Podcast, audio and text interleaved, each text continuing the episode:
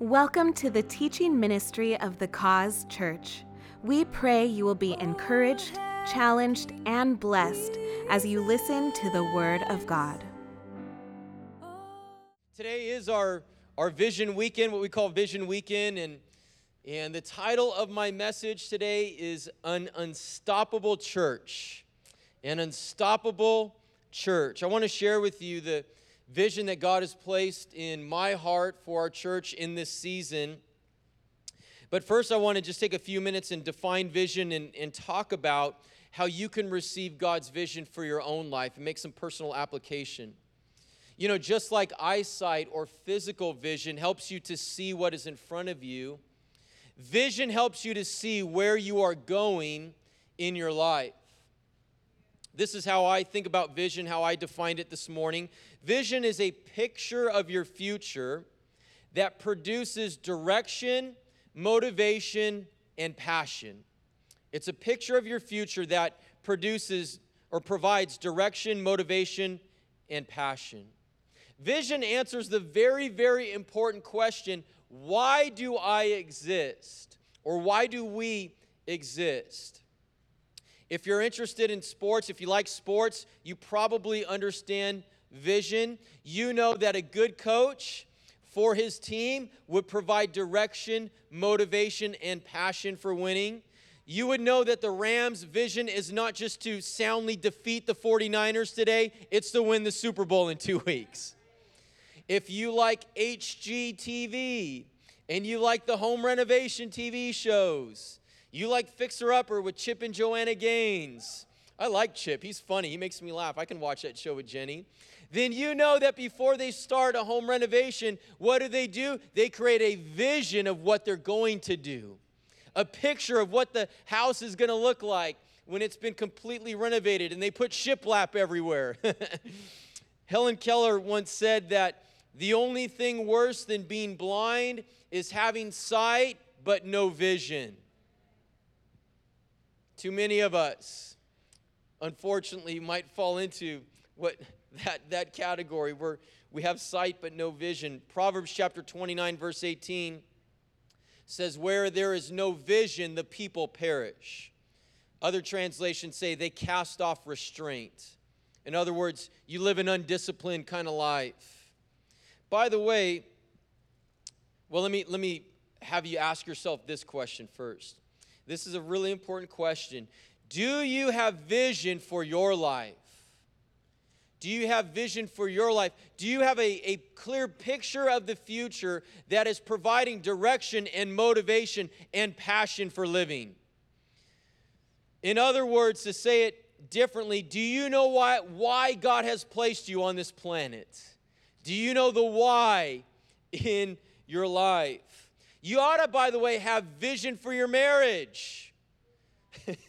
I hope it's not, well, I just hope to make it through another year and stay married.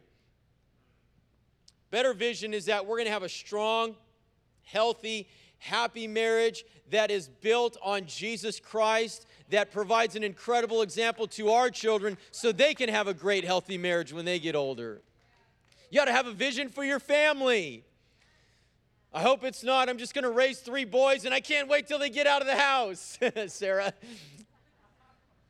It ought to be something like what we have on the wall here Joshua 24 15. As for me and my house, we will serve the Lord.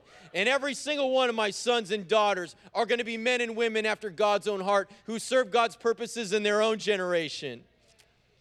God has a unique and specific vision for your life, for every single one of us. There's a, a why, there's a reason. There's a vision that He has placed you on this planet right now in this season for such a time as this. And He wants you to discover it and pursue it. And by the way, it's not the American dream. It's not just to make a bunch of money and retire and then die. Too many people spend too much time buying things we don't need with money we don't have to impress people we don't even really like. Just to get some likes on social media. What a waste of life. Some of us need to spend less time on social media looking at other people's lives and start living our own life. Whatever stage of life you're in, listen, you need God's vision for your life. Some of us need fresh vision from the Lord. If you're a student, there's a lot of young adults in here, you need vision for your life. If you're newly married, you need vision for your life. If you're raising young kids, you need vision for your life. If you're retired, you need vision for your life. We're reading through Exodus right now in the Old Testament in our Grow Journal. And it's just one of these verses that just stands out to you. Hadn't noticed it or maybe forgot about it. It said, Now Moses was 80 years old, 80, 80, and his brother Aaron was 83 years old when they stood before Pharaoh. That's awesome. I like Caleb in the Bible. He says, I'm 80 years old. I am just as strong as when I was 40 years old. Give me my land and I'll take down any giant that stands in my way. Come on, no matter how old you are, God has vision for your life. And vision gives you give, gives your life meaning, significance, and purpose. The Bible's full of examples of men and women that had vision for their life. Joseph had a vision to be in a position of, of power and leadership and influence to help help other people. Moses, I just mentioned, had a vision to lead the Israelites out of Egypt into the promised land. Joshua, his successor, had a vision to conquer Jericho, the most fortified city in the world at that time, and to defeat all of the enemies so they could, they could take possession of the promised land. Mary, just as a teenage girl, had a vision to obey God and birth the Savior of the world. The Apostle Paul had a, had a vision to preach the gospel unashamedly, unstoppably, everywhere in the known world at that time. And men and women, Jesus had a vision to endure the cross for the joy that was set before him, which is you and I, to bring us into relationship with God and save us from our sins. By the way, if you really, um, if it's really God's vision for your life, then it's going to be important impossible for you to achieve on your own. You could probably come up with a good vision and give your life to that and, and, and from a worldly standpoint accomplish some good things but that won't be God's vision for your life, men and women. God's vision for your life is much bigger than you could dream or imagine. God's vision for your life requires faith and trusting Him. Paul says in 1 Corinthians chapter 2, verse 9, But as it is written, eye has not seen, nor ear heard, nor have entered into the heart of man the things which God has prepared for those who love him. What a great verse, what a great promise. I want to talk to you how do you receive vision from God for your own life? How do you receive vision from God? Well, if you have your Bible, you can turn to Habakkuk chapter 2. Habakkuk chapter 2. Some of you didn't even know that was in the Bible. Habakkuk chapter 2 is a small book in the Old Testament, it's one of the minor prophets. Habakkuk chapter 2 teaches us in just a few verses. Habakkuk says, I will climb up to my watchtower and stand at my guard post.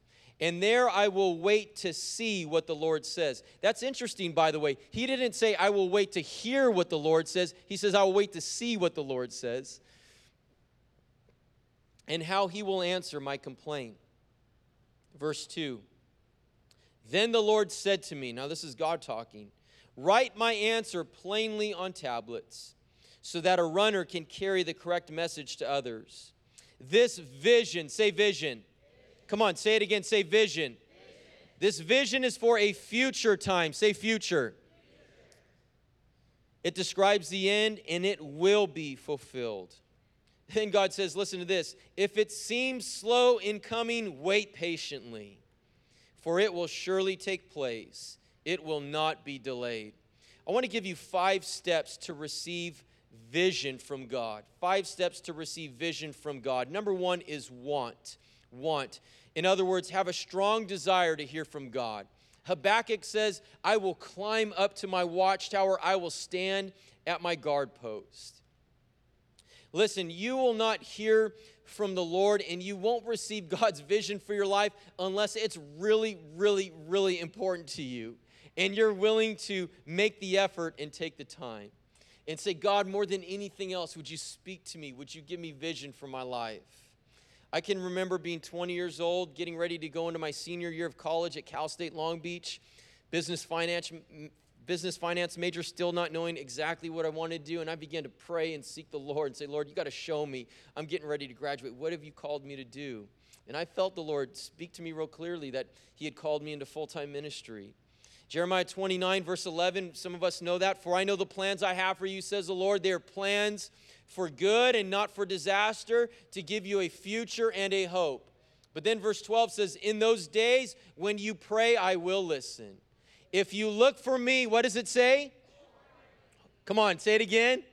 If you look for me wholeheartedly, you will find me. Number one, if you're going to receive God's vision, you need to want it. Number two is that you need to withdraw and get alone with God. You need to withdraw and get alone with God. Habakkuk withdrew to his watchtower. Listen, you need to turn off all the noise. We are constantly bombarded with different voices and noise all the time. Turn off the political talk radio, turn off social media, stop watching TV, stop streaming stuff, block out the distractions, take your earbuds out, put your phone away, put the laptop away, and get alone with God, men and women. Spend time with the Lord. I know if you have young kids, this is especially challenging. How do you do that with three little guys under the age of four? I don't know. Ask Sarah. in the early 1700s, in the early 1700s, in London, England, there was a lady named Susanna Wesley. Susanna Wesley had 18 children. Holy mo! My brother has five, and it's like a three ring circus over there. Can you imagine 18? 18 children. Susanna, every single day with 18 kids, at one point in the day, she would go and sit in her favorite chair. She would pull her apron over her head and cover her face, and she would spend an hour with the Lord. And all 18 of those kids knew you do not mess with mama when she's got her apron over her head if you want to live to fight another day, you leave her alone. Two of Susanna Wesley's children, two of her sons, one's name was Charles Wesley. Charles Wesley wrote over 6,000 hymns, some of which we still sing to this day. Her other son, John Wesley, him and Charles together founded the Methodist revival movement that spread throughout Europe into the United States. Look it up, men and women. It didn't just change church, church history, it changed all of history. It changed culture. And you know what John Wesley said? He said, It was the prayers of my mom that shaped my life. Come on, moms. There's nothing more powerful than your prayers, Marilyn. Praying, mama, watch out, devil. when moms get on their knees and pray, all of hell trembles. But you got to withdraw. You got to get alone from God. You got to hear from God. Jesus often withdrew to lonely places and prayed, it says in Luke 5 16. It was a habit for him. In fact, it's funny when you read the Gospels, there are times when his own disciples are looking for Jesus. They're trying to cast a demon out of somebody, and nothing they're doing is working. Where's Jesus? We don't know. He was spending time with the Father, it was a habit in his life. Jesus said in Matthew chapter 6, verse 6, the message paraphrase, I like the way it says it find a quiet, secluded place so you won't be tempted to role play before God. Just be there as simply and honestly as you can manage. The focus will shift from you to God, and you will begin to sense His grace. Spending time with God alone every day, men and women, it is the most important thing you can do with your time. It is the most important habit that you can develop in your life. Number three, you need to wait. You need to be still before God. If you're going to receive God's vision, you got to learn to wait and be still before Him. Habakkuk says, I will wait to see what the Lord says. Many people talk to God, but never wait to hear from God. For them, prayer is just a monologue, it's, it's one way. You can't have a very close relationship with anybody if all it is is a monologue. Come on, husbands. Think about that for a moment. If all you did was talk to your wife and she never said anything back to you, some of you are thinking, that sounds pretty good to me. What's the problem? My wife's gone, so I can say whatever I want. Listen, you, to have an intimate, close relationship, you need a dialogue, not a monologue. You need to have a conversation. We need to learn to listen to God. This is hard. This is probably the hardest, one of the hardest things for me. The reason that most of us never really hear from God is that we never slow down enough. We give it about 30 seconds and it feels like forever, and we're like, on to the next thing. I need, I got stuff to do. God, here, here you go, 30 seconds, yeah, I'm, I'm done. Listen, hurry is the death of prayer. I'm to say it again. Hurry is the death of prayer. We need to learn to, listen, we need to learn to slow down, to be still, to wait patiently, to wait quietly, and wait expectantly. David says in Psalm 62 5, Let all that I am wait quietly before God, for my hope is in him. Inner calm, inner calm, inner calm is the intercom to God. Helps you hear his voice. Number four is this is word. You need to read the word of God. Habakkuk said, The Lord said to me, any vision that God gives you for your life, it will line up with his word. If it doesn't, it might be a vision from you, but it ain't from God. It will bring honor and glory to His name. God's will is in His Word. And hearing God's voice through His Word every day, that will help you to know what God's vision is for your life. And uh, Psalm 119, verse 18 says, Open my eyes that I may see wondrous things from your law. Number five, if you want to receive a vision from God for your life, number five is to write. In other words, record the vision that God speaks to you. The Lord said to Habakkuk, Write this answer plainly. This vision is for a future time.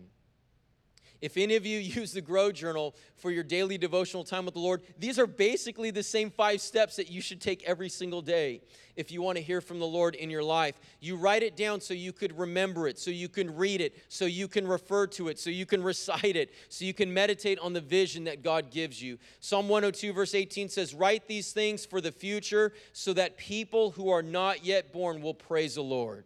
If you have God's vision for your life, men and women, even if it's just a single statement, a phrase, you know, of whatever it is for you, write it down and, and put it somewhere where you can read it every single day.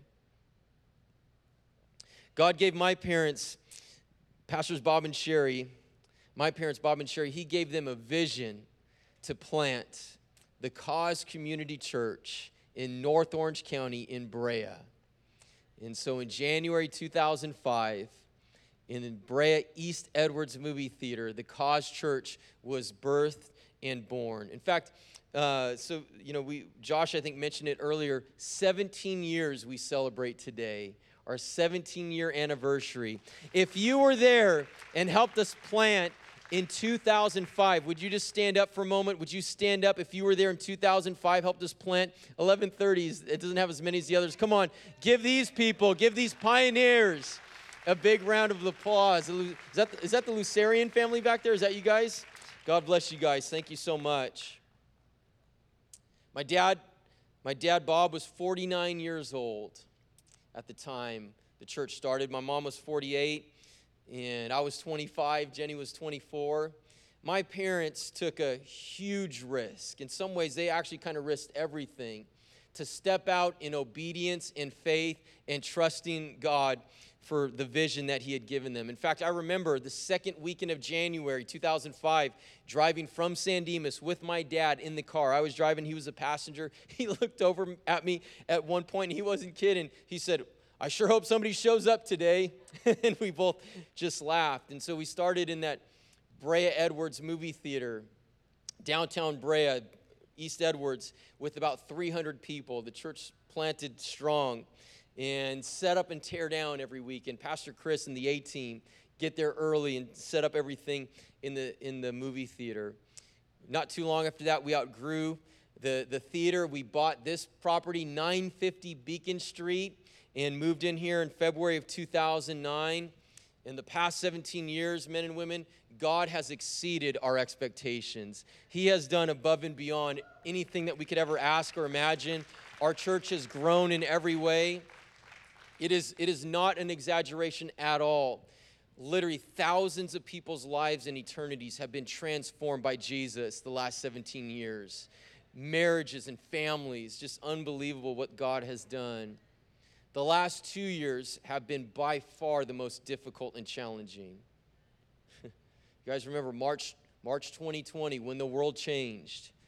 COVID, COVID changed everything impacted every part of society, all of our lives in different ways, impacted our church. We had to pivot, make adjustments like everybody else. That was a challenging season for all of us, including church life. Last year, uh, February 20th, Saturday, February 20th, 2021, my dad died, graduated to heaven. which was shocking. And um, those have been some challenging years. We've had two challenging years, difficult. The last, the very last time that my dad was in church was a year ago to the day. A year ago to the January 30th and 31st, 2021, we were celebrating our 16 year anniversary. And my mom preached. Normally my dad would, but he wasn't feeling well enough. In fact, my mom tried to get him to stay home and he didn't listen to her. He was good at that. my mom preached a message called Ferocious Warrior. And my dad, listen, I, I watched this the other night and I, I couldn't stop crying. But I want to read to you. These are my dad's, Pastor Bob, our founding lead pastor. These were his very last words to our church, to us. Last words he ever spoke to the church. I want to read them to you. This is what he said. He said, The best is yet to come. We were made to do the best of things in the worst of times. We started the Cause Church to make a difference, to see the enemy defeated, to see people set free, to see people come to Jesus. Eternity's changed. That's what we're all about. We're going to press forward. we, uh, we honor and we celebrate the past. I will always honor my mom and my dad for leading, leading us for 16 years. Listen, none of us would be here today were it not for their faith, their obedience, their sacrifice. And uh, I don't know where my mom is. She's probably doing something. But I honor my mom. Listen, they're examples of the power of vision from God. We're, we're living proof of that. And what I feel the Lord has put on my heart, in fact, Marilyn even shared this recently at a worship and prayer night. It was a good word, Marilyn while we remember our past and we celebrate all that the Lord has done, we're not going to focus on the past. We're not listen, we're not going to look back. We're not going to shrink back. We're not going to go back. We're not going to pull back. We're not going to step back. We're not going to sit back. We are going to press on and press forward into the future and the vision that God has called for us. Paul says in Philippians 3, he says, But I focus on this one thing. I focus, I focus my vision on this one thing, forgetting the past and looking forward to what lies ahead. I press on to reach the end of the race and receive the heavenly prize for which God, through Christ Jesus, is calling us. Listen, we do believe that the best is yet to come in Jesus' name. We are a strong, healthy, growing, life giving, purpose driven, spirit led, love filled, Bible believing, Jesus centered, unstoppable church. Jesus said in Matthew 16, 18, He says, I will build my church, and all the powers of hell will never conquer it. Men and women, the church is not a building, the church is you and I, the people of God, the called out ones, the ones that are called to establish the kingdom of God and advance His power and His goodness and His love and His light in this world. And no matter what happens in our lives, no matter what setbacks come, no matter what loss we suffer, no matter what happens in our world that's beyond our control, no matter what knucklehead decisions knucklehead politicians are making that upset us, listen, not even the powers of hell itself can stop or deter the, the vision, the plan, the purpose, the calling that God has for your life and for our church. We were made to do the best of things in the worst of times. I've read the end of the book, and we win. Jesus has won the victory. Paul says, Thanks be to God who always leads us in triumph through Christ. Guess what? Because he won, we won as well.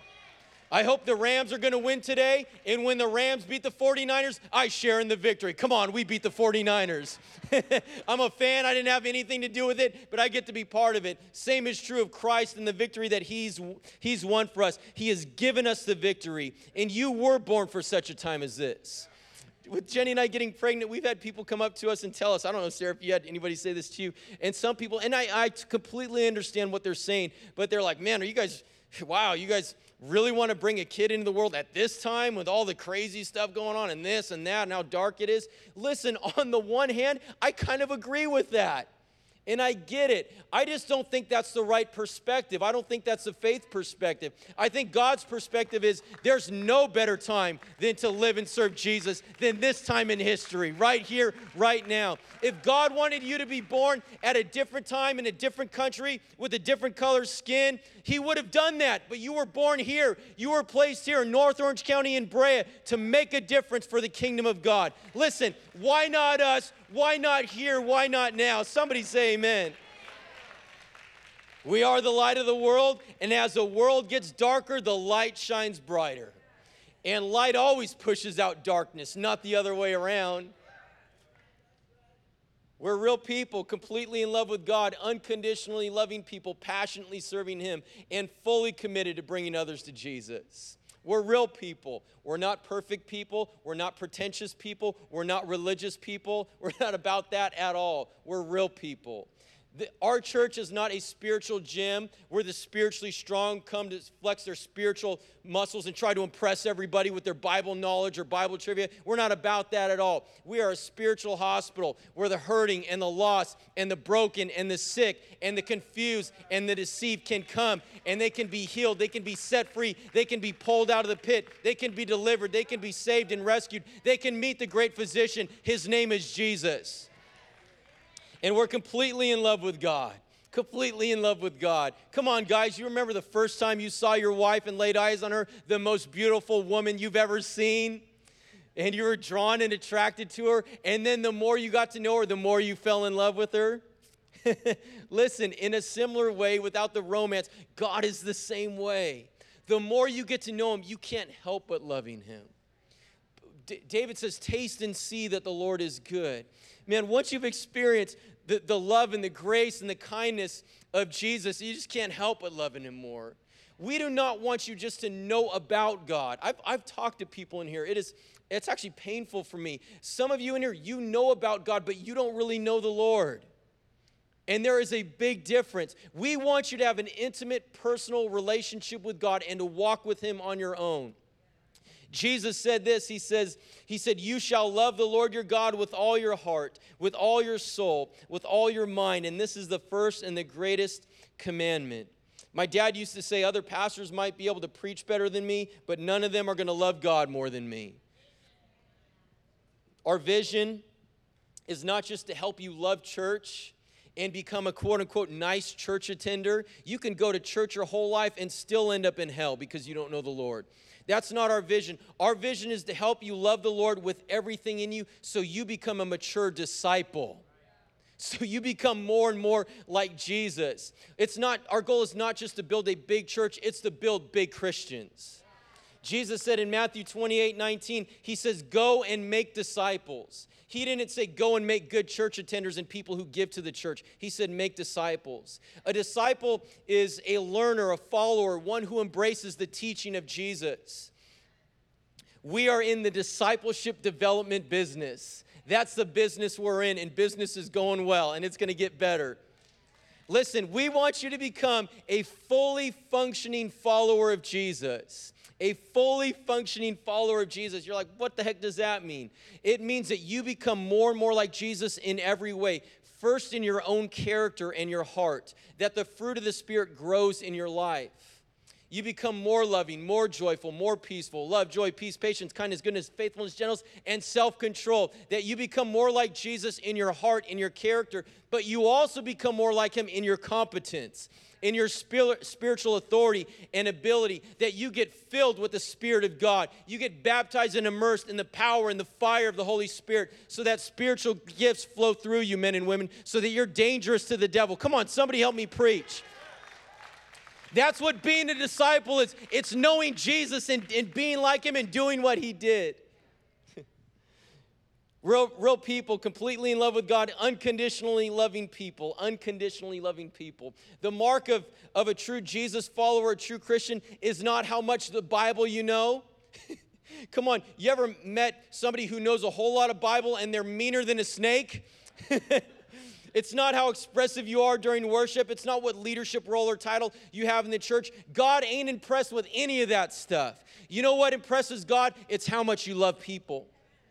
It's how, how much you love your spouse, how much you love your kids, how much you love other people. Jesus said, By this, all, everybody will know that you're my disciples if you have love for one another unconditionally loving other people. Listen, that's one of the reasons why we talk about getting involved in a connect group, getting in a small group with other Christians, so you can unconditionally love others, even people that kind of irritate you, and you can receive unconditional love from others as well. By the way, next week I'm going to start a, a series that I'm calling Great Relationships God's Way. And so we're going to talk a little bit about that. Anyone can come and attend our church and be part of the family. They can belong before they believe or behave. I want to say that again. I want you to understand this. Anybody, anybody can come to the cause church and they can belong to our church family before they believe or behave. Because men and women, that's what unconditional love is. That's exactly what Jesus did. Jesus loved people right where they were at.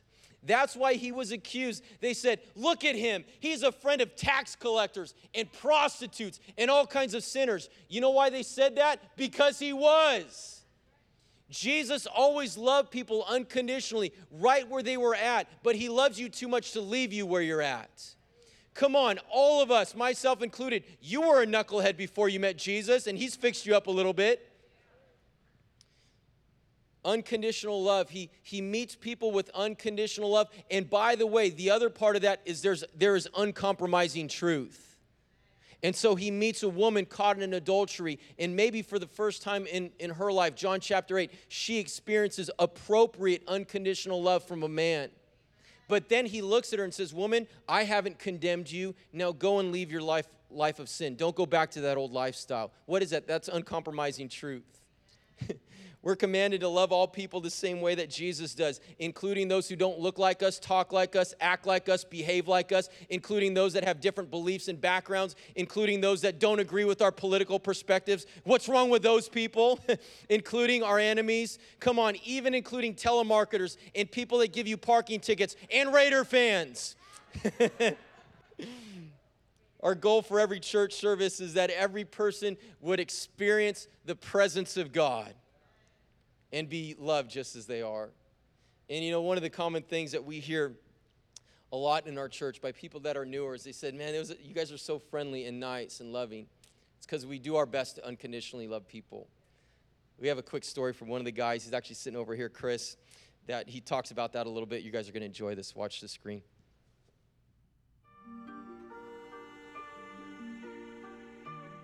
My life was a train wreck. The spirit of anger destroyed my life. I was a young man raised by a woman, and I became just like her. So I was neurotic, hysterical, depressed, and sad under psychiatrist care since the age of like 19. At that time, I was under doctor's orders to take medication. I was in the service. The VA used to give me 500 Valiums at a time. I have been in so many psych wards, I can't actually remember is over 10. I had been at this uh, psych ward so many times the doctor said if I ever come back, he's to keep me, not let me out. And I've had been diagnosed with just about every uh, so-called mental illness you could think of. And uh, I've been through uh, dual diagnosis clinics. I've been through counseling. I've been through therapy. I've been through psychologists, psychiatrists. I've been to every medication you could think of, and uh, nothing the world had to offer would help. I've been through so many attempted suicides. That one put me in a coma. When I woke up out of that coma, I was in a coma for like a week and a half on in the ICU. And uh, they didn't think I was gonna wake up, but I woke up and I had, that's when I had actually spiritual experience and I was in the presence of God before I woke up. This is uh, the beginning of uh, my spiritual journey. He explained to me why he wouldn't let me die. He needed me to fight.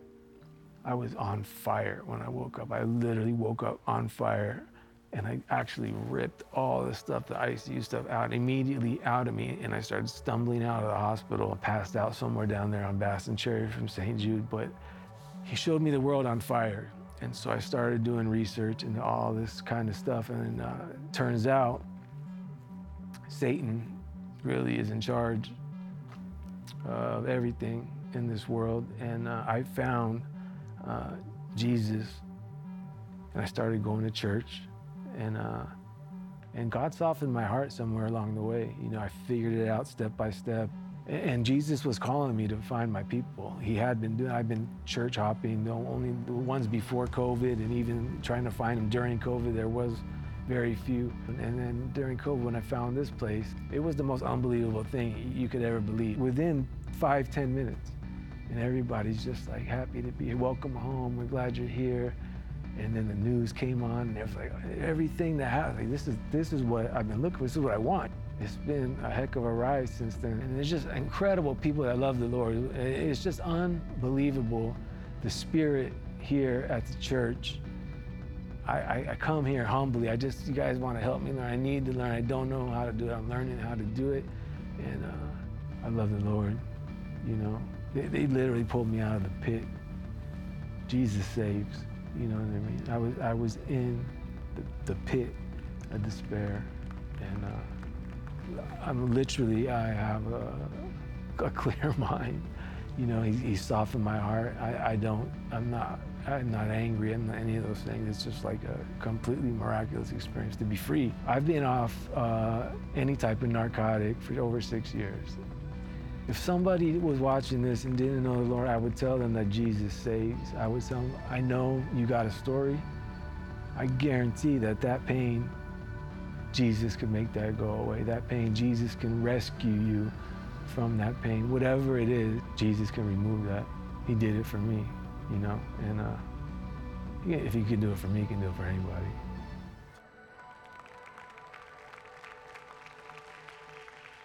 Thanks, Chris, so much for sharing your story. Chris is part of our internship ministry now, passionately serving the Lord.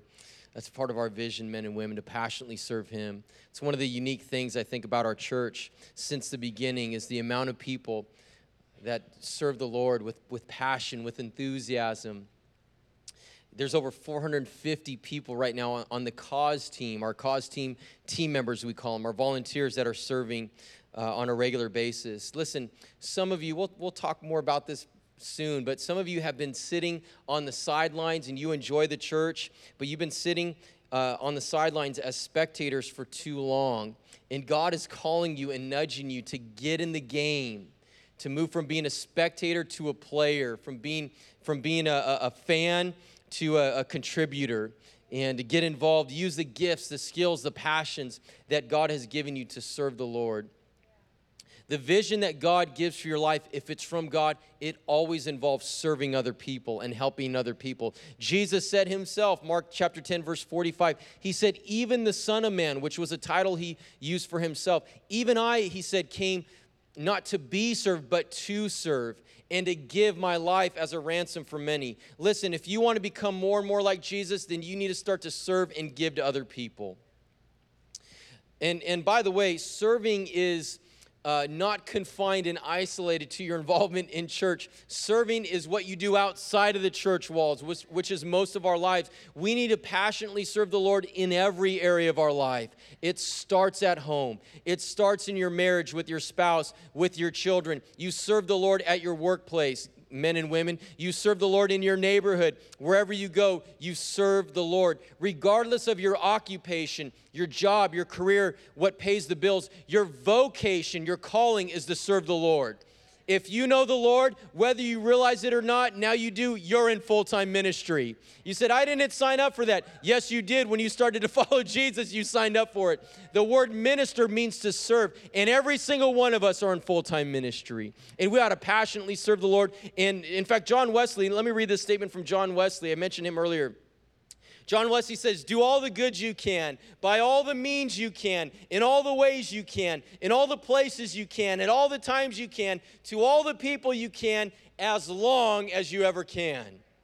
That's probably why that man changed the world, is because he lived it. And here's the last thought I'll close is that fully committed, we are fully committed to bringing others to Jesus. Fully committed. Jesus said in Luke chapter 19, verse 10, For the Son of Man came to seek and save those who are lost. With the changes that have happened in our world the last two years, I have more of a passion uh, than ever before to see people come to Christ. There is a, an urgency, I think, that God has placed in my heart to see people saved.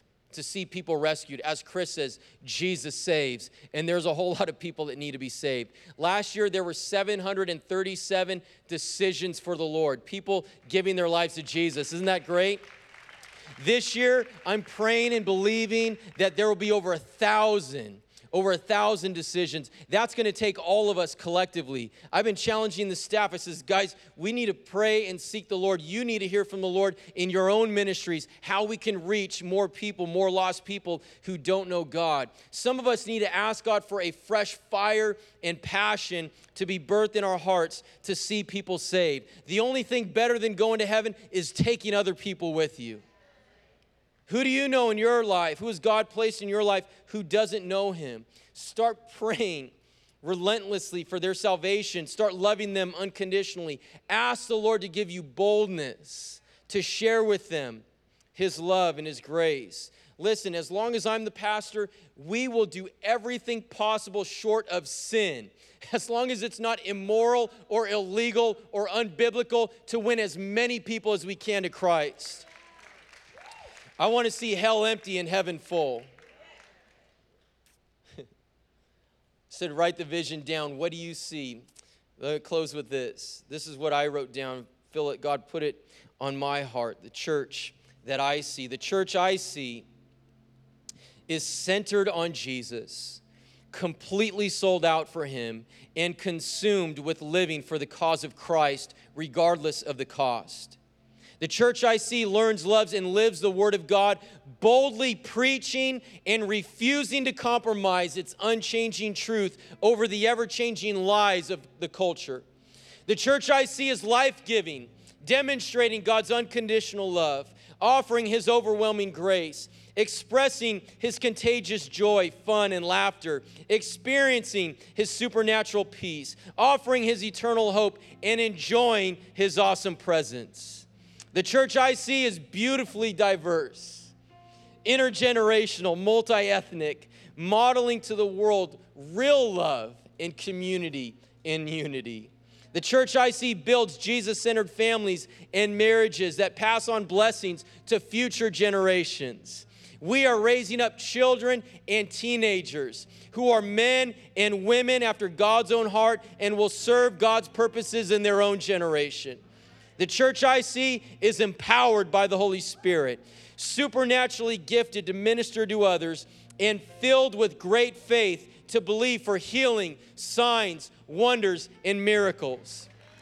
The church I see moves beyond our walls to relentlessly reach as many lost people as possible and bring them to a saving relationship with Jesus who heals their hurts frees their bondages, and radically transforms their lives. The church I see is strong, healthy, and growing in every way, equipping people to become fully functioning followers of Jesus, generously serving and blessing our city, sharing the good news in our world, and expanding to reach thousands of people throughout Southern California and beyond men and women, the church I see is unstoppable. We'll never shut down. We will never back down. We will never quit. We will move forward and press on to fulfill the vision that God has given us for His glory. We are this church. We are the Cause Church, and we are unstoppable. In Jesus' name. Come on, stand to your feet if you would. Jenny, would you come up here? Just stay standing for a moment. Would you come up here, Jenny, and pray?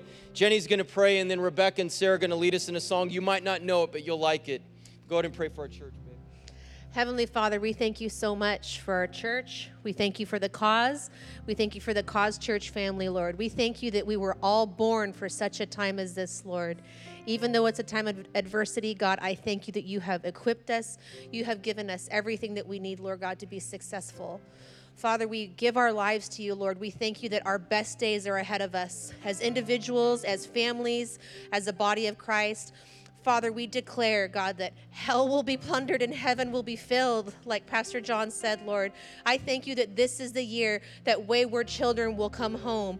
I thank you that this is the year where barrenness will be answered, Lord God, with fruitfulness. I thank you, God, that this is a year where dreams, God, are going to come true, where things that were lying dormant for so long, Lord, finally will come to fruition, Lord. We thank you that you are a God who sees us. You are El Roi. You are the one who never leaves us, who never forsakes us. You are by our side today and always, Lord. And we thank you that as we commit our lives to you, by putting you first in our lives, Lord Jesus, that we will expand your kingdom here on earth, Lord God. If these are the last days we are living in, Lord, what an honor it is for us to see your church glorified, to see your bride be strong and beautiful, Lord God, and ready to receive her king. We love you so much, Jesus. We thank you for saving us, for healing us, for setting us free, and we thank you that truly the best is yet to come. In Jesus' name, amen. Thanks for listening to this message from the Cause Church. For more information about the cause or for further resources, visit our website, thecause.cc, or call 714 255 0930.